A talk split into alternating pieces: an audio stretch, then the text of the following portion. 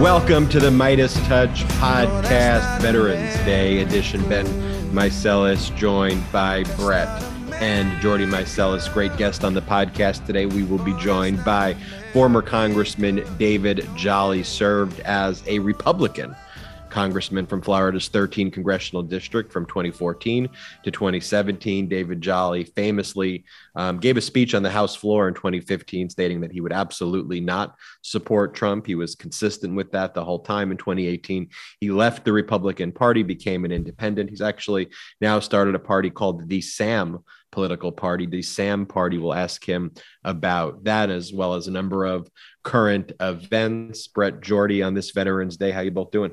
I'm doing really well, Ben. Thanks for asking. Excited to be here. Shout out to all the Meidas Mighty out there for all your support over the past few weeks. We released a great new video this week hitting back against Kellyanne Conway and her lying about the economic situation during the Trump era, which I think is, you know, super important that we consistently remind people as to just how bad things were in this country over Donald Trump. But today, you know, I'm just really grateful for all the veterans who served our country. Veterans Day is always a very humbling day, and I think it's you know I think it's worth bringing up that we come from a, a, a family with veterans, and we have some great stories. Both grandparents on both sides, our paternal and maternal sides, um, incredible stories about their heroism and bravery in, in serving for the United States military. And I'd love to just tell those stories if if our, our listeners wouldn't mind us sharing a little bit of our lives with you. Go for it, Definitely. Go for it. Got to uh, you know celebrate our maternal grandfather Murray Golden, who this is just like the craziest story to me, and it always just blows my mind what he did for our country. So he operated as a tail gunner on a B 29 Super Fortress bomber plane that flew on 32 combat missions in the heart of Japanese territory between January 29, 1945 and July 19, 1945. So he was a member of the 505th Bombardment Group.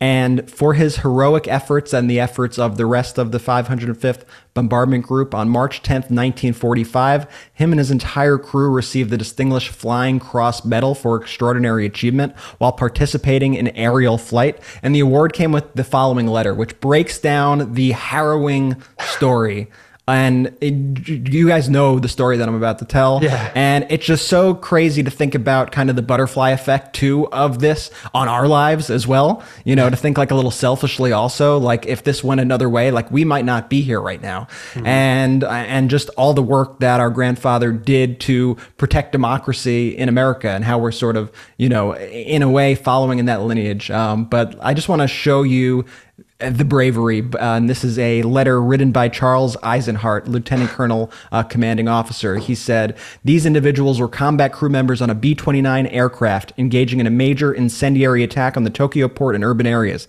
Taking off 26 minutes late after overcoming last minute mechanical difficulties, they arrived over target alone when all defense activities were alerted and the city was already ablaze. On the bomb run, the aircraft was under intense anti aircraft fire and searchlights just prior to the bombs away while their plane was in a nose down down altitude in a 70 degree bank. A terrific thermal caused by an explosion in the target area tossed the aircraft 5,000 feet higher instantaneously. They recovered control of the plane and released their bombs on the target area. Under constant danger of enemy fire attacks, engine failure, and difficult navigational problems, these individuals displayed great courage and determination in overcoming all obstacles to the enemy. Their superior professional ability and devotion to duty reflect great credit on themselves themselves and the Army Air Forces. And like I said, that was Charles Eisenhart, Lieutenant Colonel Commanding Officer. And that story to me is just, you know, a story of bravery, a story of heroism. And that's what's, you know, in the DNA of this country. It's a fight against fascism. It's a fight for democracy. It's a fight of sacrifice, of willing to put the country over yourself. And I think that's what I admire so much about that story from our grandfather. And I'd be remiss if I didn't also speak about our paternal grandfather, Harold, who took a year of internship after medical school and went into residency of psychiatry and enlisted in the Air Force and was activated in about six months. And the Air Force was extremely short on psychiatrists and really needed help in this area. And so they sent our grandfather to take this course in psychiatry in San Antonio, Texas, where he treated the mentally ill. And ultimately, he served all across the country in San Antonio, Texas, uh, Geneva, New York, Montgomery, Alabama, until he left the service in 1957. So shout out to all the veterans today, want to honor all the veterans for your bravery, for your service to this country, and just thank you for all you do today and every single day. That's really heartwarming, Brett. I mean, thinking about uh, Harold and Murray, who have since passed, you know, always it always it always hits me hard, you know, and and and I think about why we started Meidas Touch. You know, the fact that we get to do a, a podcast like this, and we get to, uh, you know, this is how we fight back. I mean, and when you hear the stories of you know, a grandfather enrolling in the Air Force and, and another grandfather as a B 29 tail gunner flying through Tokyo. Um, and I think about, you know, Donald Trump massacring the American flag, Donald Trump massacring like our democracy and a political party that sides with our enemies that you know we hear about Tucker Carlson basically saying maybe we want a democracy you know, and talking about we should what was Russia. that? That was bananas. And it makes me really sad on this Veterans Day that there is an entire political party in the Republican Party who has given up on democracy and who is closely aligned with our enemies, is closely aligned with Russia, is closely aligned with other fascist leaders historically, and that they look historically at Mussolini, at Hitler, as ways to control populations and as ways to lead, as opposed to warning signs of um, what not to be and what not to do. And you know all of these you know we, it's kind of become we kind of become immune to it right? Like when mm-hmm. people do the thing with their fingers with the circle sign or when these groups that are these white supremacy groups out there that are so mainstreamed in the republican party they identify with the people our grandparents fought against. And i think we really need to like make sure that message is out there. And I guess we're just blessed that we get to talk about democracy on the podcast because honestly, what we built with Meidas Touch is great. We sacrifice a lot of sleep, um, you know, but I mean, hearing these mm. stories that Brett told, that's nothing in comparison to the stories we told. Can, cannot even put them in the same category. I always feel like such a punk when we go through these stories. And there was like a nine year period of my life where I was just terrified to fly like fly like fly commercial or anything like that. And then I our grandfather was on the back of an airplane being shot at while his yeah, plane nosedived. Kind of like, yeah, maybe yeah. I should toughen up a little bit here. Yeah, no, it's it certainly puts things in perspective. And uh, and on the note of Tucker Carlson, Ben, I think it's something worth worth talking about because this is where these sort of fascist talking I would say laundered, but it's not even being laundered through Tucker Carlson. It's really just being amplified by Tucker yeah. Carlson. Like Fox News and Tucker Carlson now are just they're just full blown. It's a fascist propaganda network that's pushing fascism on the American people. They are trying, ironically, the Republicans and these right wing conspiracy theorists, they all try to say the liberals and the Democrats and Soros, they're all trying to create this new world order in America. But who is really trying to create a new world order? It's the Republicans who are trying to mainstream fascism and are trying to make America the epicenter of that authoritarian takeover of the world. They are trying to bring a 1930s style dictatorship to this country. And you don't have to take my word for it. As you said, Tucker last night had on Republican Congressman Mike Turner talking about the situation in the Ukraine. And Tucker was wondering, why do why should we even take the Ukraine side? Maybe, in fact, we should take Russia's side. And the Republican was very like flummoxed and didn't even know it. He was like, excuse me, what? and let's just play the uh, we'll play the conversation and, and we'll hear what Tucker had to say is make certain that we give them what they need, give them intelligence, give them but, lethal weapons, but, give them assistance. But, but why why would we why would we take Ukraine? But hold on, why would we take Ukraine's side and not Russia's side? Uh, it's a sincere question. If you're looking from the American perspective, side. no, but why? I mean. Who's got the energy reserves? Who's who's the major player in world affairs? Who's the potential counterbalance against China, which is the actual threat? Why would we take Ukraine's side? Why wouldn't we be on Russia's side? I, I don't. I'm totally confused. Well, clearly, maybe if you get out a map and you look to see where the Black Sea is, and Bulgaria right. and Romania, Romania where we have our missile defense system, uh, Greece right. and Turkey, the entrance to the Black Sea. And then from there, you look at what the conflicts have already been and Russia's areas there. Um, Ukraine is a democracy. Uh, Russia is an authoritarian regime that is seeking to impose its will upon a validly elected democracy in Ukraine. And we're on the side of democracy. That's why people were chasing those planes in Afghanistan and wouldn't be chasing Russian ones. We're for democracy. We're for liberty. We're not for authoritarian regimes coming in and changing borders by tanks. Russia isn't showing up on the border with ballot boxes. They're showing up on the border with tanks. And that's so, why we need to make certain we're on the side of democracy and give the aid that's necessary so we don't have another Obama sending blankets to a country that's being invaded. Yeah, I, I, I mean, I, I'm guess I'm for democracy in other countries, I guess, but I'm really for America. Who is the uh, congressman who said that. That was a Republican congressman, Mike Turner. And he's like almost doing everything in his power to get Tucker to agree to enjoy democracy.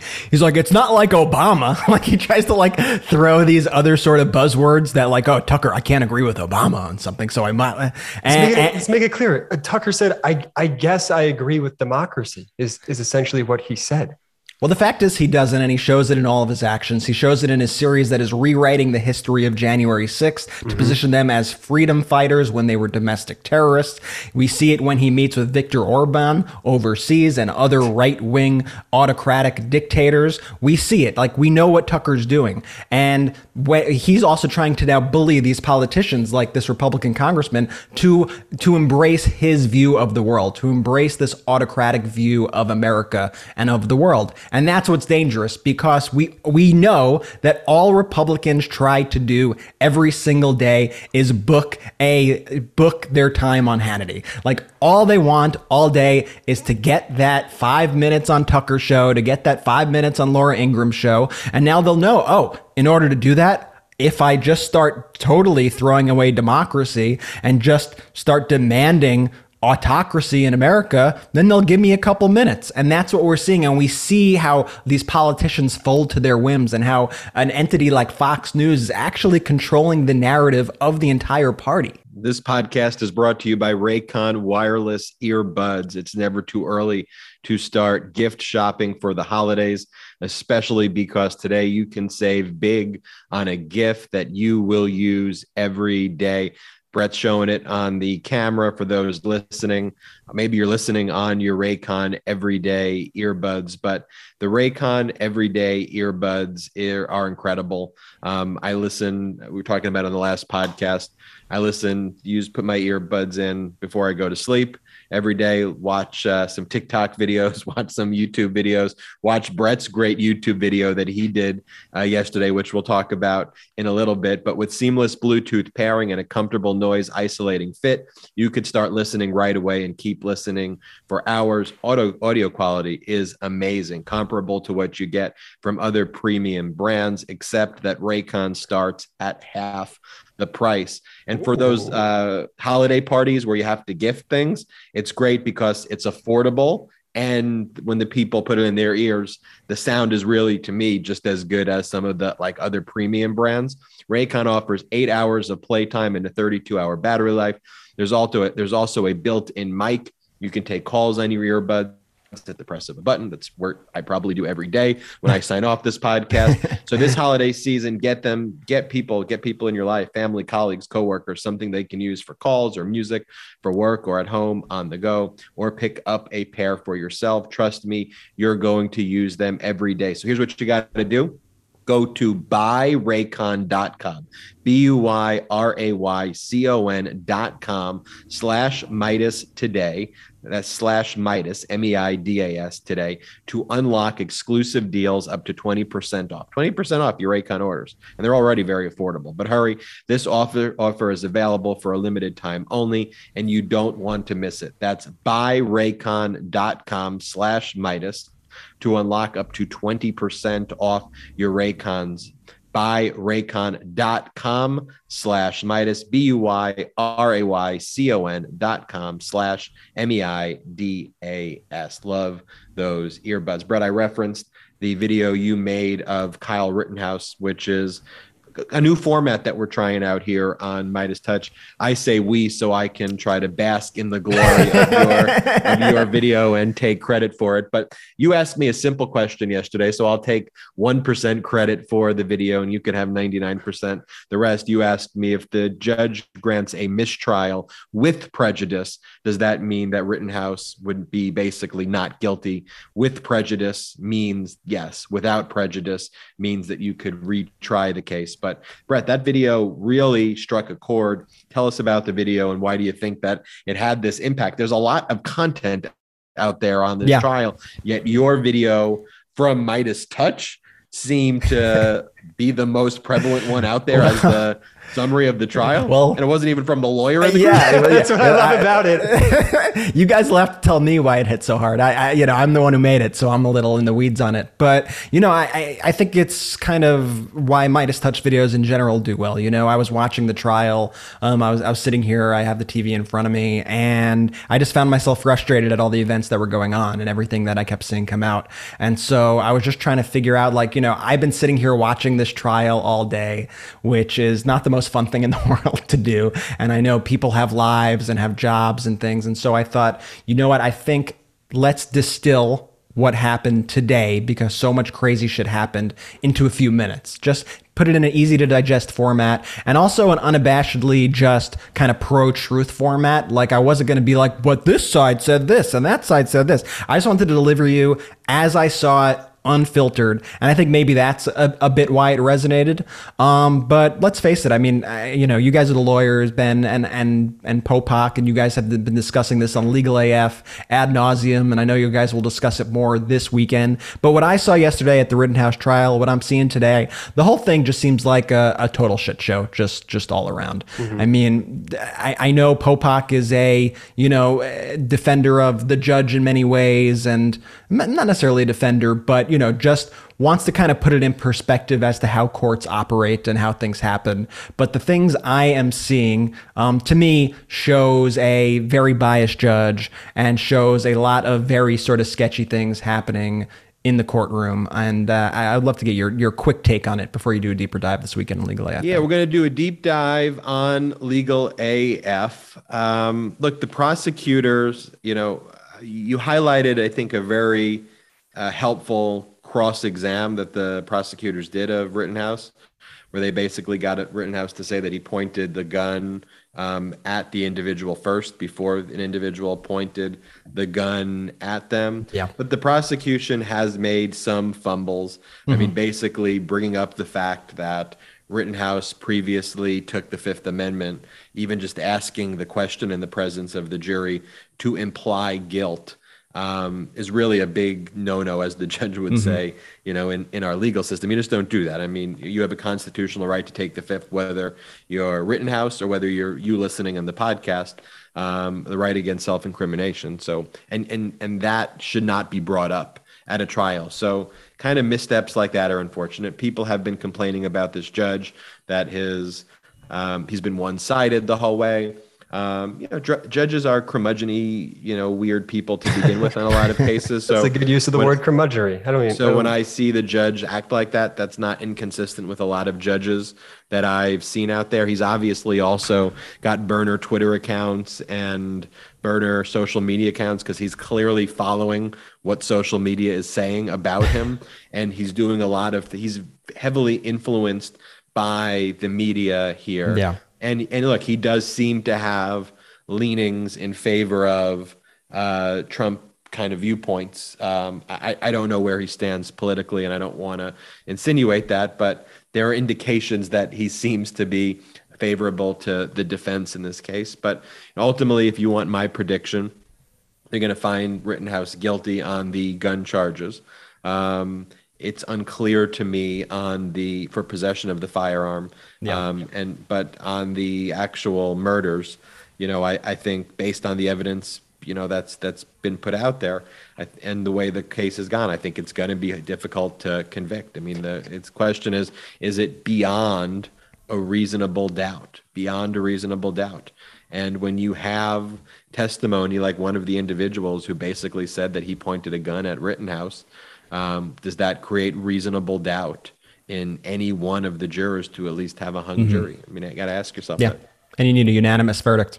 And Ben, I want to ask you this too. And I, and I know you're going to do a deeper dive on legal AF on, on Saturday night.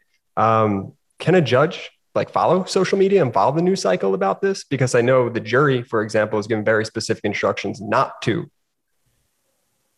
Yeah, I mean the, the short answer is is that the judge is not the trier of fact. Um, the jury is the trier of fact, and so the jury is not supposed to get any facts that are outside of uh, you know the the you know what's being presented in the courtroom and all those other factors could influence and that's why they're not entitled to go out there because those facts those all that other information would be hearsay they're out of court yeah. statements that they're not entitled to hear and because juries are lay people are lay persons evaluating yeah. the facts the view is that they can be persuaded by the by the media but judges you know i think they're they're governed by a judicial code of ethics.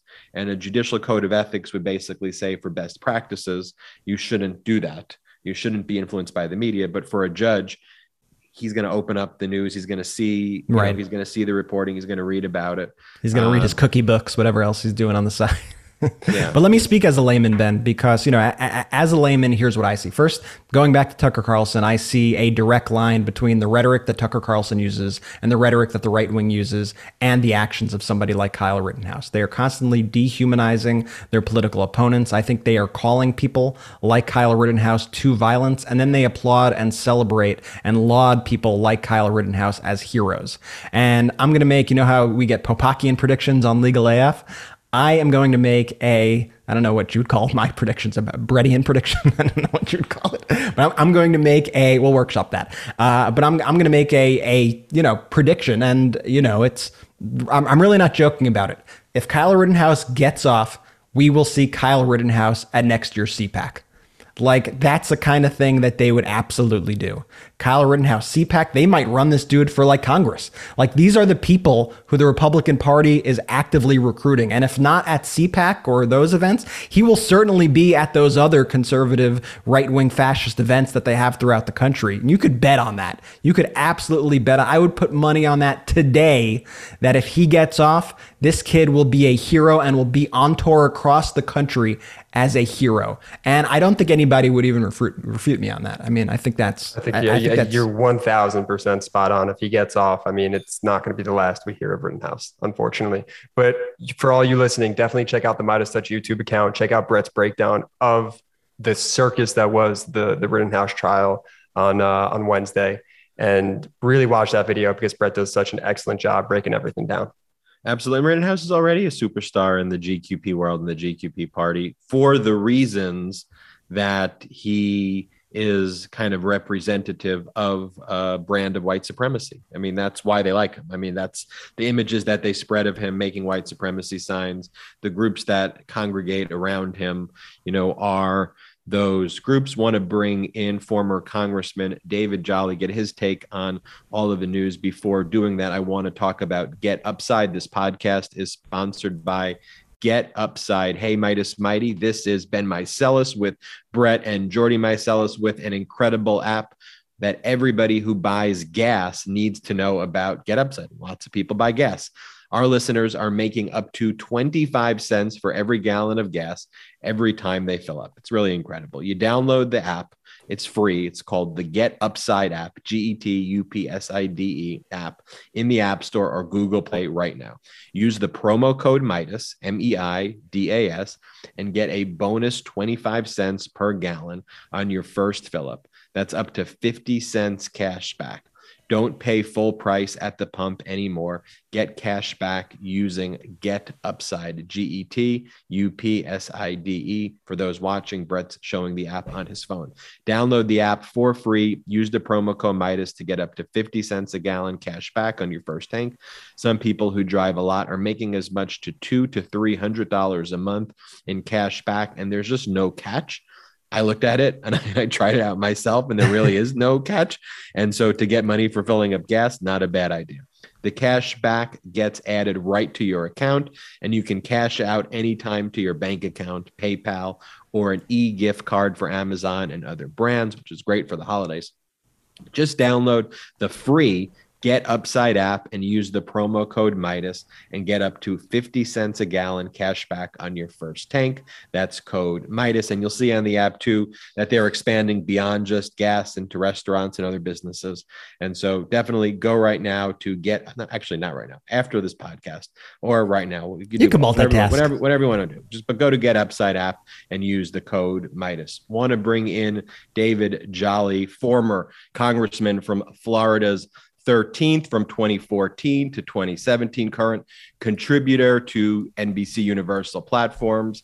David was a former Republican, now independent, also running a fledgling political party I want to talk about called the Sam Party. Dave Jolly, welcome to the podcast. Hey, great to be with you. Thank you. So, Dave, I got to ask you from the outset, you know, when I said it in the intro, the transition from Republican to independent, I assume yeah. inspired by Trump any regrets there or you, no. reckon, you know daily affirmation is how i would describe it. Um, no but look i would tell you it was it was a longer journey than just trump but the trump era i would say was the breaking point um, for me. And i'll also say for my wife because so much of people's politics are personal right? And so uh, when i registered as a republican at 18 and was a republican my whole life i went through the the fits and starts a little bit. I mean, even in the 90s, I was more a Bush 41 than a Newt Gingrich Republican. And then you saw the emergence of the Tea Party in the early 2000s that I didn't fully. I, I appreciated the doctrine in some aspects, but not the governing philosophy or governing perspective.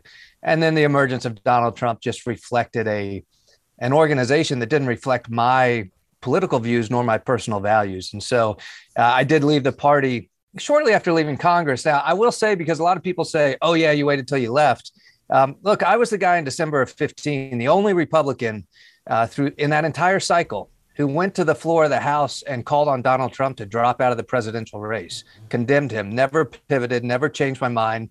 You know, Paul Ryan and I, the day he got the the nomination, the day Trump did, we both gave the same statement when asked, "Will we support him?" But we hadn't coordinated. We both just said, "Hey, I'm not there yet." And Ryan found a way to get there. I never did.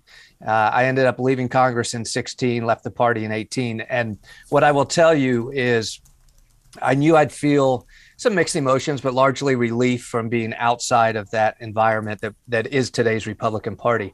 What I didn't anticipate was the the liberty, the freedom, the excitement of being untethered from a major political party. It was so liberating you know, I, I, one of my experiences in Congress is how the two major parties can really crush independent thought, or at least not allow independent thought to be exercised.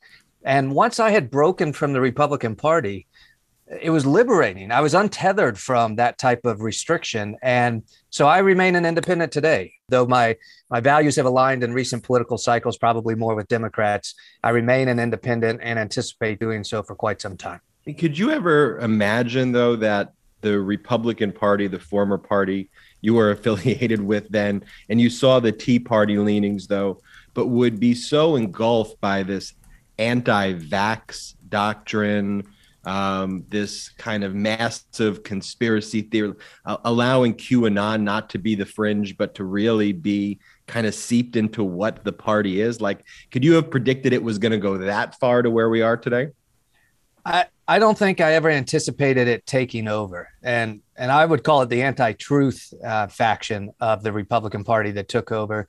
A little bit of the chip on your shoulder, angry populist, devoid of reason, devoid of uh, any real intellectual um, investigation into some of the issues, and and look, I, I I like to paint it in the in the realm of opportunities lost as opposed to just condemning the current behavior. Because I would say this on the take vaccine skepticism. Look, we're never going to have 100% agreement on vaccines, though I'm I don't fully understand the other side. I'm pro-vaccine. My family is. Everybody I really speak to is but I get it. There are people in compromised situations. There are people, perhaps for health reasons, either from a doctor or for their own beliefs, might choose not to. There is a way for vaccine skeptics and today's leading Republicans to respect that, but also go all in in promoting the public health of vaccines. I mean, it is public health. It is something we do for our community, we do for our country, we do for other people. Every Republican wearing a "What would Jesus do" bracelet should have the vaccine, but that's not the doctrine they've adopted because I think Trump introduced a winning strategy of of questioning the man, questioning government, the skepticism of any authority, and and it's an angry form of populism painted in a in a grievance philosophy that somehow something's being taken from you. If you let government exercise its responsibility, then necessarily it's a zero sum game and you are having to give up something of your individual liberty. It's a false a false premise, but mm-hmm. it's a mm-hmm. powerful one. We were talking, Brett, Jordy, and I yesterday. I don't even know what got us on this topic. We don't usually talk so much politics outside of the workday. We usually talk sports or something else, but we were just we got into the topic of Dr. Fauci, and we're like, why do we even know this? We're like, why do we even know this guy's name? Like, why he's someone who maybe once a year should be cited, like on yeah, page yeah. 12 of the Washington Post. Yet Dr. Fauci, the head of the CDC, is public enemy number one for Republicans, is the craziest concept in the world. But it speaks, David, to that grievance politics you talked about. Yeah, so he's he's the director of the National Infectious Disease Center. It's a it's a division within NIH, and I'll tell you guys, I, I mean, completely humbling. In fact, I recently went to NBC to say, "Hey, is there any way I could get a clip from?" I think it was around March 25th, March 30th of would have been 2020 when the pandemic was just starting. So understand, before being in Congress, I had about 20 years of experience on Capitol Hill as a staffer, as a lobbyist, and so forth. So I had worked with Dr. Fauci. Dr. Fauci had an incredible relationship with Capitol Hill, Republicans and Democrats, a leading public health expert, a decent, kind man, a trusted person. So, the reason I asked NBC for a clip was the last week of in person uh, TV, in studio stuff. I'm at 30 Rock on Nicolle Wallace's show, and I say to her, as, as the pandemic starting and this doctor next to us has already announced i'm no longer shaking hands like this is actually like this is now very serious mm-hmm. I say to Nicolle, the world's about to get introduced to one of one of the most remarkable men, universally respected by both sides of the aisle, an unimpeachable record, Dr. Anthony Fauci. And fortunately, Dr. Anthony Fauci is going to be one of the voices that gets us through this. That's what I said last March. to your point, who would have ever thought that he would have become such a political lightning rod. And unfortunately, it was a lightning rod that the Republican Party created. It was nothing of his undoing. And to your earlier point, you know, any organization, any individual that understands science and understands emerging science in the face of a pandemic understands that that guidance is going to move as we learn more. And the right decided if we don't accept that variation and instead condemn it as confusion and a lack of expertise and the government just trying to control us, then we will have political capital throughout this pandemic. And that's what they did. You mentioned politics is personal. I think one of the problems, though, that exist in the Democratic Party is that politics is politics, kind of for the Democratic Party. And they're not really listening to what people saying. You know, the issues of inflation, education with schools being closed. Both Democrats and Republicans had the same polling data that truly reflected what the Virginia uh, voters cared about. Yet McAuliffe kind of completely ignored it, and the Republicans kind of leaned into it. Um, so what's going on there, yeah. and, and why why are Democrats ignoring the data in front of them? Ben, Ben, you nailed it. And and I I recently was having this exact conversation on a on a radio show. Democrats failed to meet the voters where they were on on election night. At least a statistically significant enough portion of those voters to then tilt the election. And by failing to meet them where they were, it, it's exactly what you described. Democrats wanted to paint a picture of what the world could look like a year from now, you know, with paid paid family leave and and pre-K education, community college. But what enough voters wanted to know about is what are you doing about the price of eggs right now? And what are you doing about the fight at my school board over masks and vaccines? And what are you doing about these culture war issues? Now, we can say Republicans were bad faith actors that created some of these controversies, mm-hmm. but that's where enough voters were. And they wanted to hear what Democrats were going to do today not the world they were going to create for them a year from now. And to your point, they knew that they had the same numbers, the same polling that that Republicans had. A lot of people think of polling as just the horse race who's winning. It's not. Polling provides the the picture, the snapshot of what issues are most important on any given day to voters, and it allows a candidate or a party to say, okay, we might really want to talk about pre-K, but pre-K is rates number six right now, and it'd be a waste of resources to spend money on pre-K. Instead, we've got to address the mask issue or the inflation issue. Democrats didn't do it, at least not sufficient enough to win the election. You have a finance background, David, and the U.S. has a lot of good economic indicators, in my opinion. I mean, we added 531,000 jobs in October. We've recovered 80% of the jobs lost during the peak of the pandemic. Um, but this inflation issue seems like it will be a big yeah. issue until it's taken care of. First, I just want to get your thoughts. What do you think is behind the cause of the inflation?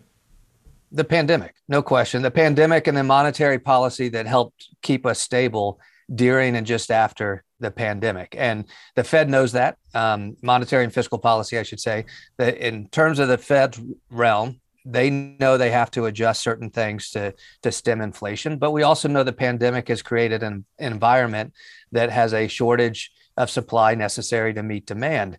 At the end of the day, if if the pandemic can be solved, a lot of this will will be solved.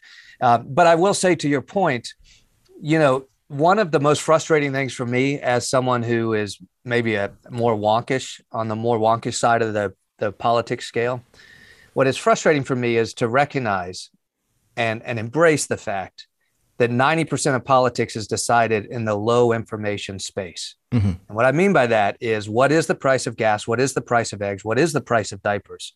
Don't talk to me about supply chains and opening new ports. Don't talk to me about all these other monetary and fiscal policy issues. What I know, because I spend all my day worrying about my family, my church, my school, my civic organization, I just know it costs me more to do all those things. Right. And I want my politicians to fix it.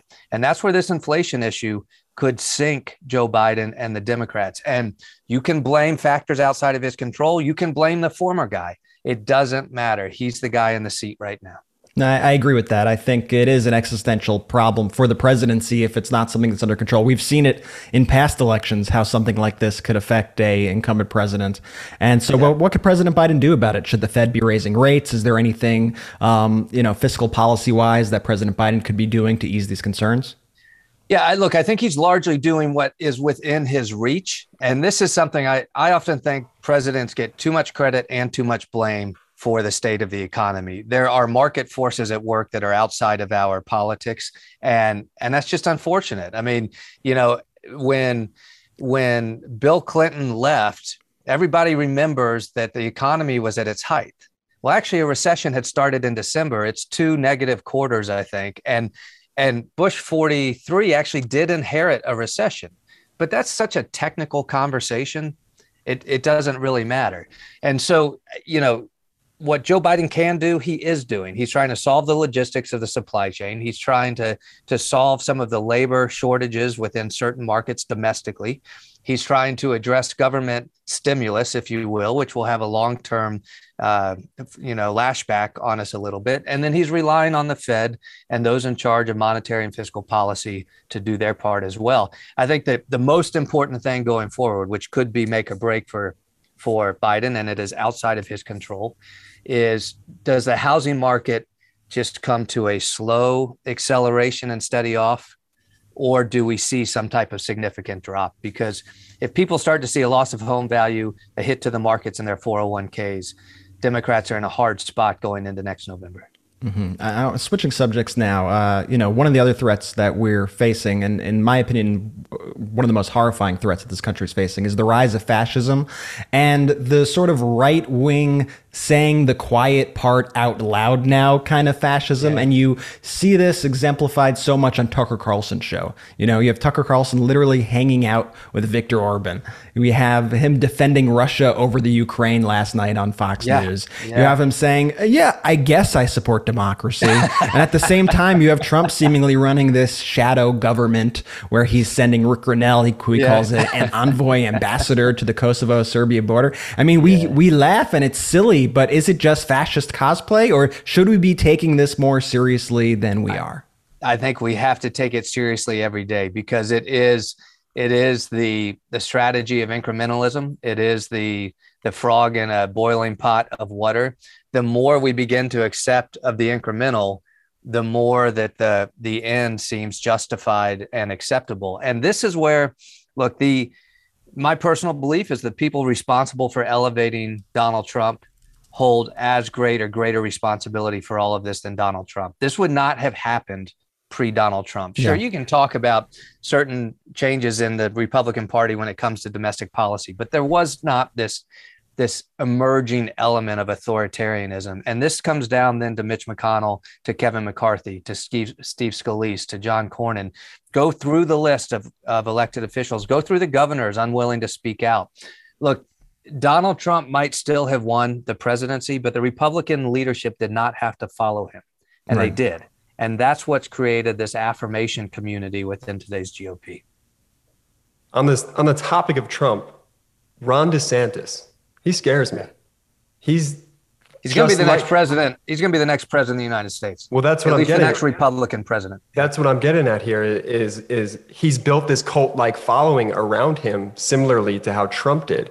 And as someone with Florida roots yourself, what what's so appealing to him you know, uh, with, with Floridians and and you know the masses of America at this point because it is truly scary. Appealing to Republicans, and I Correct. think that's the most important thing, right? We're a nation that lives in the groupthink of either the GOP, the Democrats, or an independent. And within the Republican Party, he he has been very coy in what he did, and and back up. So, in full disclosure, he and I ran for the U.S. Senate against each other when Rubio was running for president. Rubio decides to get back in. DeSantis and I both drop out. Um, he he I I got to see him kind of throughout that cam- campaign and how he operated. A very quiet, reclusive guy who understand in today's politics the magic is to raise the gazillion dollars. And as a freshman Republican in a safe seat, he probably developed better connections to the mega mega conservative donors across the country than anybody else within the party. And he didn't do that to keep his safe seat. He did that because he has always had a plan for how to get to the next level of the game. And then when Trump comes along, he used Trump for everything he could get out of him. That's the fascinating thing. DeSantis used Trump, used him, manipulated him, got everything he wanted from him. He ran as the Trump guy, that commercial where he had his kid build the wall and where he reads his infant kid Donald Trump's book, the complete sellout, gets Trump to say all the right things. Ron DeSantis gets elected to the governor's mansion and disappears. He's not he he doesn't end up defending Trump on everything. He's not on Fox News. He just quietly moves away from Donald Trump because he got everything he needed from Donald Trump. And then he set about to become the off-ramp for the party from Donald Trump, which was I'm going to do all the things that are appealing about Donald Trump, but I'm going to distance myself from any real legal controversies, from any real personal controversies, from the stuff that makes people truly despise Donald Trump. And so he took on some very populist issues. Um, he obliterated the, the Republican philosophy of local control and decided he was going to implement conservative doctrine with every tool he had, which was very similar to Trump. Right? I'm going to use all the powers of the office to achieve exactly what conservatives want even if it runs roughshod over the state constitution or local charters or whatever it might be.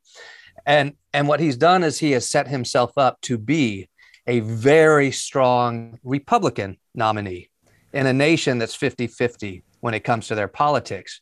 But all you have to do is win your party and turn them out. And that's why if if Ron DeSantis is not the next president of the United States, he is the next Republican president of the United States. I really believe that.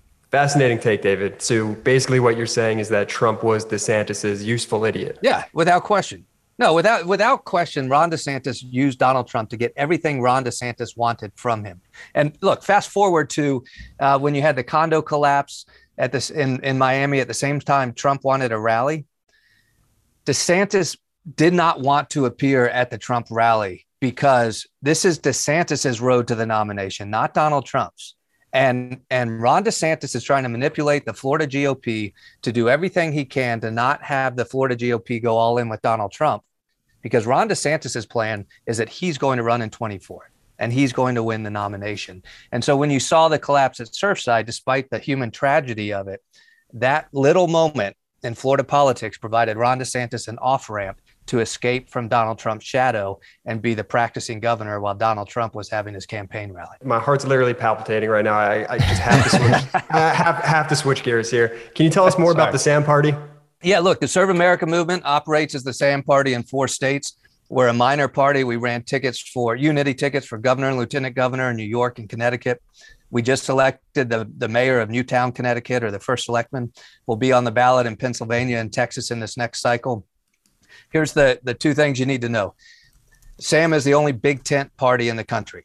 We don't choose a spot on the ideological spectrum and try to gather our people around that. We say, wherever you are, let's gather around shared principles of problem solving, accountability, transparency, fundamental electoral reform, protection of democracy. And then the second is we don't have a national policy platform because we actually think we should empower our candidates, be they in Galveston, Texas, or Newtown, Connecticut, or Long Beach, California, to actually articulate positions that truly reflect their constituencies. A party shouldn't tell the candidates what to believe. A candidate should tell the party what their constituents believe. So look, we we we put up a win on the board on last Tuesday, and we anticipate putting some more points on the board next November. Let me give you the hypothetical, David. So what do you do in this situation? You've got a Trumper running for president versus a Biden person for running for president hypothetically the Sam party's growing and yeah. you know that the Sam party's not going to win that election in the three party race over there. Do you yeah. tell people as the Sam party, hey, vote for Biden? Or do you say vote for the Sam party knowing that that may mean that a Trump wins? That's a hypothetical right there. What, what do you Yeah, no, look.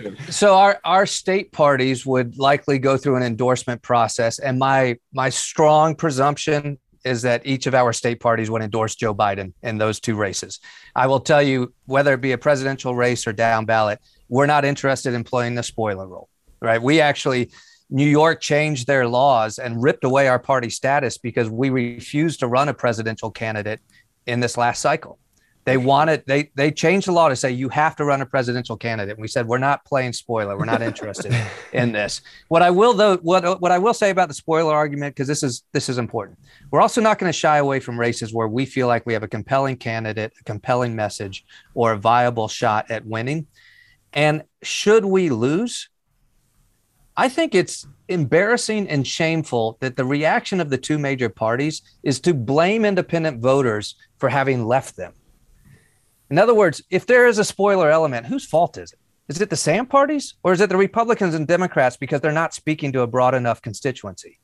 I think it's the latter because the only reason there are available voters out there willing to come to the Sam party is because the R's and the D's have left them far behind. And I think that's an issue where we point the scrutiny at the major parties for having created the spoiler effect. You know, and it's interesting, David, because our framing of these issues really is not so much even Democrat versus Republican. It's really yeah. pro democracy. And given right now that the Democratic Party, as of the two major parties, is the only right. one that supports democracy, we're like, you know what? We're, we're, we're with you. Yeah. But as we like to say, if Biden started going up there and saying we need to inject Clorox in our veins, we're not going to support that shit. yeah, yeah, yeah. We're not for that team. Well, one look, one of the reasons we have this issue around protecting democracy is because now look, there there are unique circumstances in today's Republican Party. I don't want to play both sides of them. That's not that's not what I want to play here. But what I will say is the construct of our elections have been rigged by both major parties to protect incumbency. And so I would suggest we don't really have a full democracy now. Trust me, if you spend any time in the independent or new party political space, you run into challenges in all 50 states that look differently in all 50 states, where the two major parties have ensured that you don't get to have a voice in the process, either through access to the ballot, creation of party status, or campaign finance laws. And that's a that look, that's a real issue. 40% of the country, when they register, reject the two major parties. Gallup just came out with a poll that had 65% suggesting a new party would be beneficial to the system. But the two major parties work every day by rigging the rules to prevent the emergence of one. And look, this is a this is a decade long fight we're in in the new party space. But I will tell you, the activity and acceleration within this space, particularly since January 6th, has been something we haven't seen in a decade. And really, the dichotomy now that people have to face between fascism versus democracy is a product of that problem. Because, you know, if you look at healthier democracies right now, as crazy as it is to say that, and you look to Europe with multi party systems and places like Germany and, and other, you know, their coalitions with multiple political parties, or even if we look at our neighbors north, you know, where there's not just really two parties, only have two major parties. There's the other parties have more yeah. clout than than just the Democrat Republican. That's healthy to the system in, in those nations.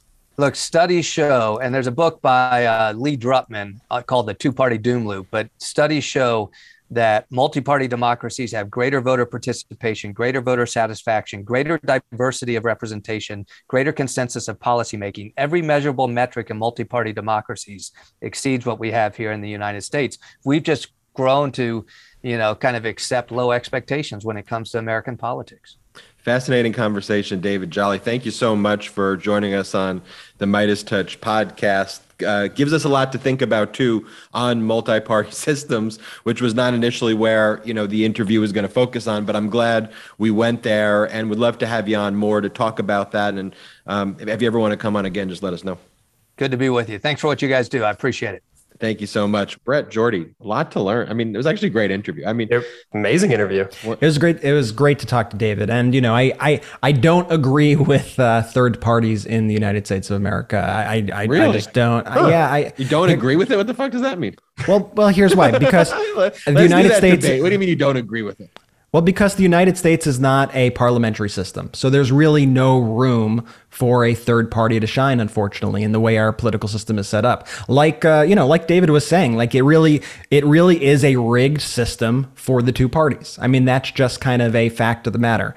And so, you know, I, I am personally a believer in that this country, unless our type of government shifts over to some sort of parliamentary system that you know I think our focus should be on the two party system and on making sure that the party that stands for democracy is elevated in every single way and that we you know make sure that that party aligns with our values and and and fight for that hard rather than you know, making these separate movements. That's my so it's not that you belief. disagree with it so much as you just don't think it's possible to be in. No, yeah, exactly. Yeah, like I would love if if we lived in a country that had five, six party. I think that would be fantastic. Um, I think the reason why that is possible in Canada. I think the reason why that is possible in the UK and other countries in Europe is because they have a parliamentary system of government that allows for that to happen. And we just don't have that in the United States. And so we need to play the cards we're dealt.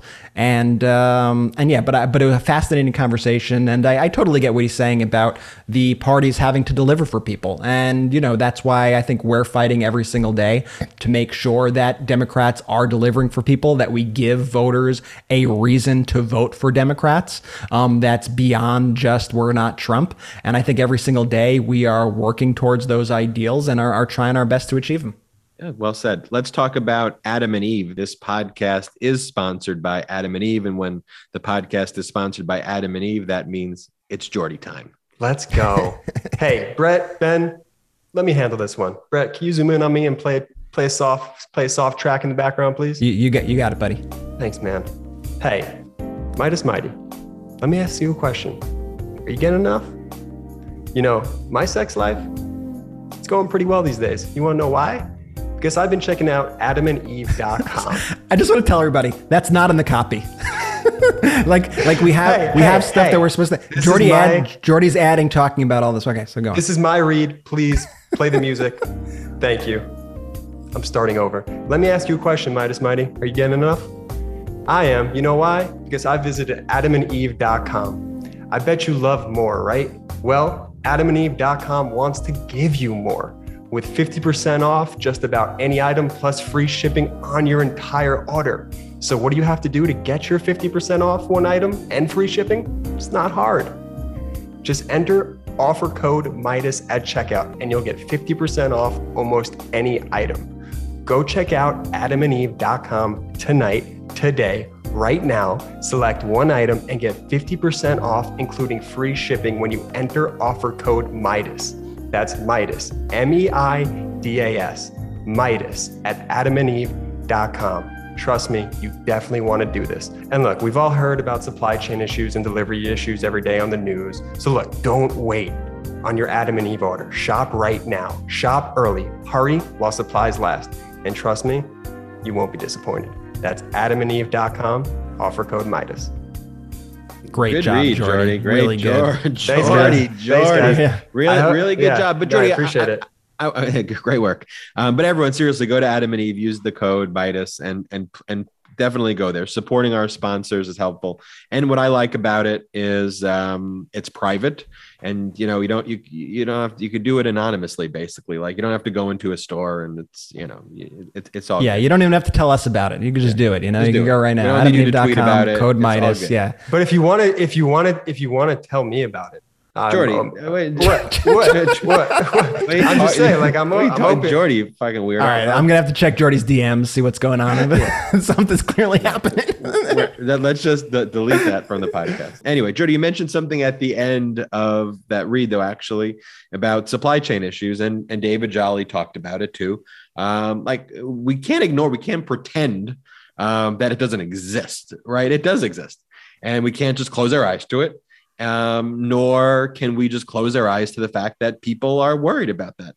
Like the numbers, th- there are great economic indicators. There are great numbers that we talk about, and that was kind of our play on the words. Let's go, Brandon, to thank you, Brandon. Um, but there's also some, you know, some some news that we need to worry about. We need to be concerned about. We need to address. And David Jolly said that Biden's addressing it, but like uh, prices on consumer goods are up like six point three percent.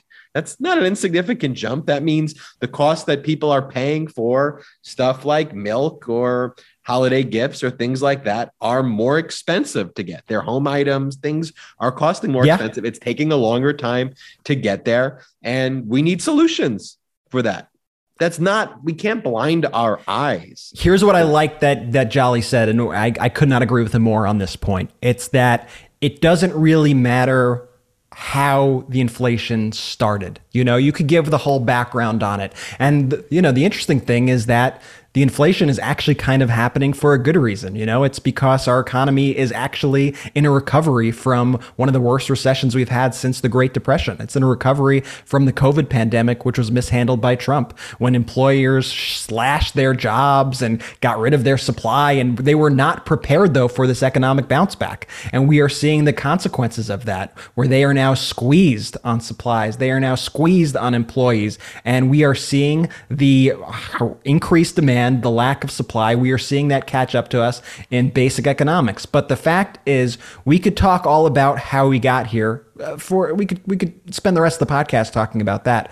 But the fact is, people are voting for who is in charge right now. And they, like we were talking about with Virginia, are opening up their refrigerator. They are looking at their receipts at the supermarket and they are saying, I am spending more now than I spent a few months ago, than I spent a year ago. And they will take that to the ballot box. I mean, we saw this with the Jimmy Carter administration going into Reagan. It's one of the reasons why Carter lost. We saw an era of stagflation. Um, we, at this point, this is a problem that needs to come under control. And so I think President Biden needs to do whatever he can to try to get this issue under control. I think the Fed needs to do whatever they can to get this under control. And I need to think we need to, and I think we need to keep delivering on popular Democratic policies that are going to actually help people get through these issues. You know, I think those extra checks actually helped Americans so much, you know, make up for this. Um, but the fact is, if inflation continues to rise at a higher rate than wages are rising, and it's incredible that wages are rising, but the problem is inflation is outpacing the rise of wages. And that's what workers are feeling. And if that is the case, it's going to be very hard to win elections because, like Jolly said, and like we said in our last episode, people are voting on these kitchen table issues.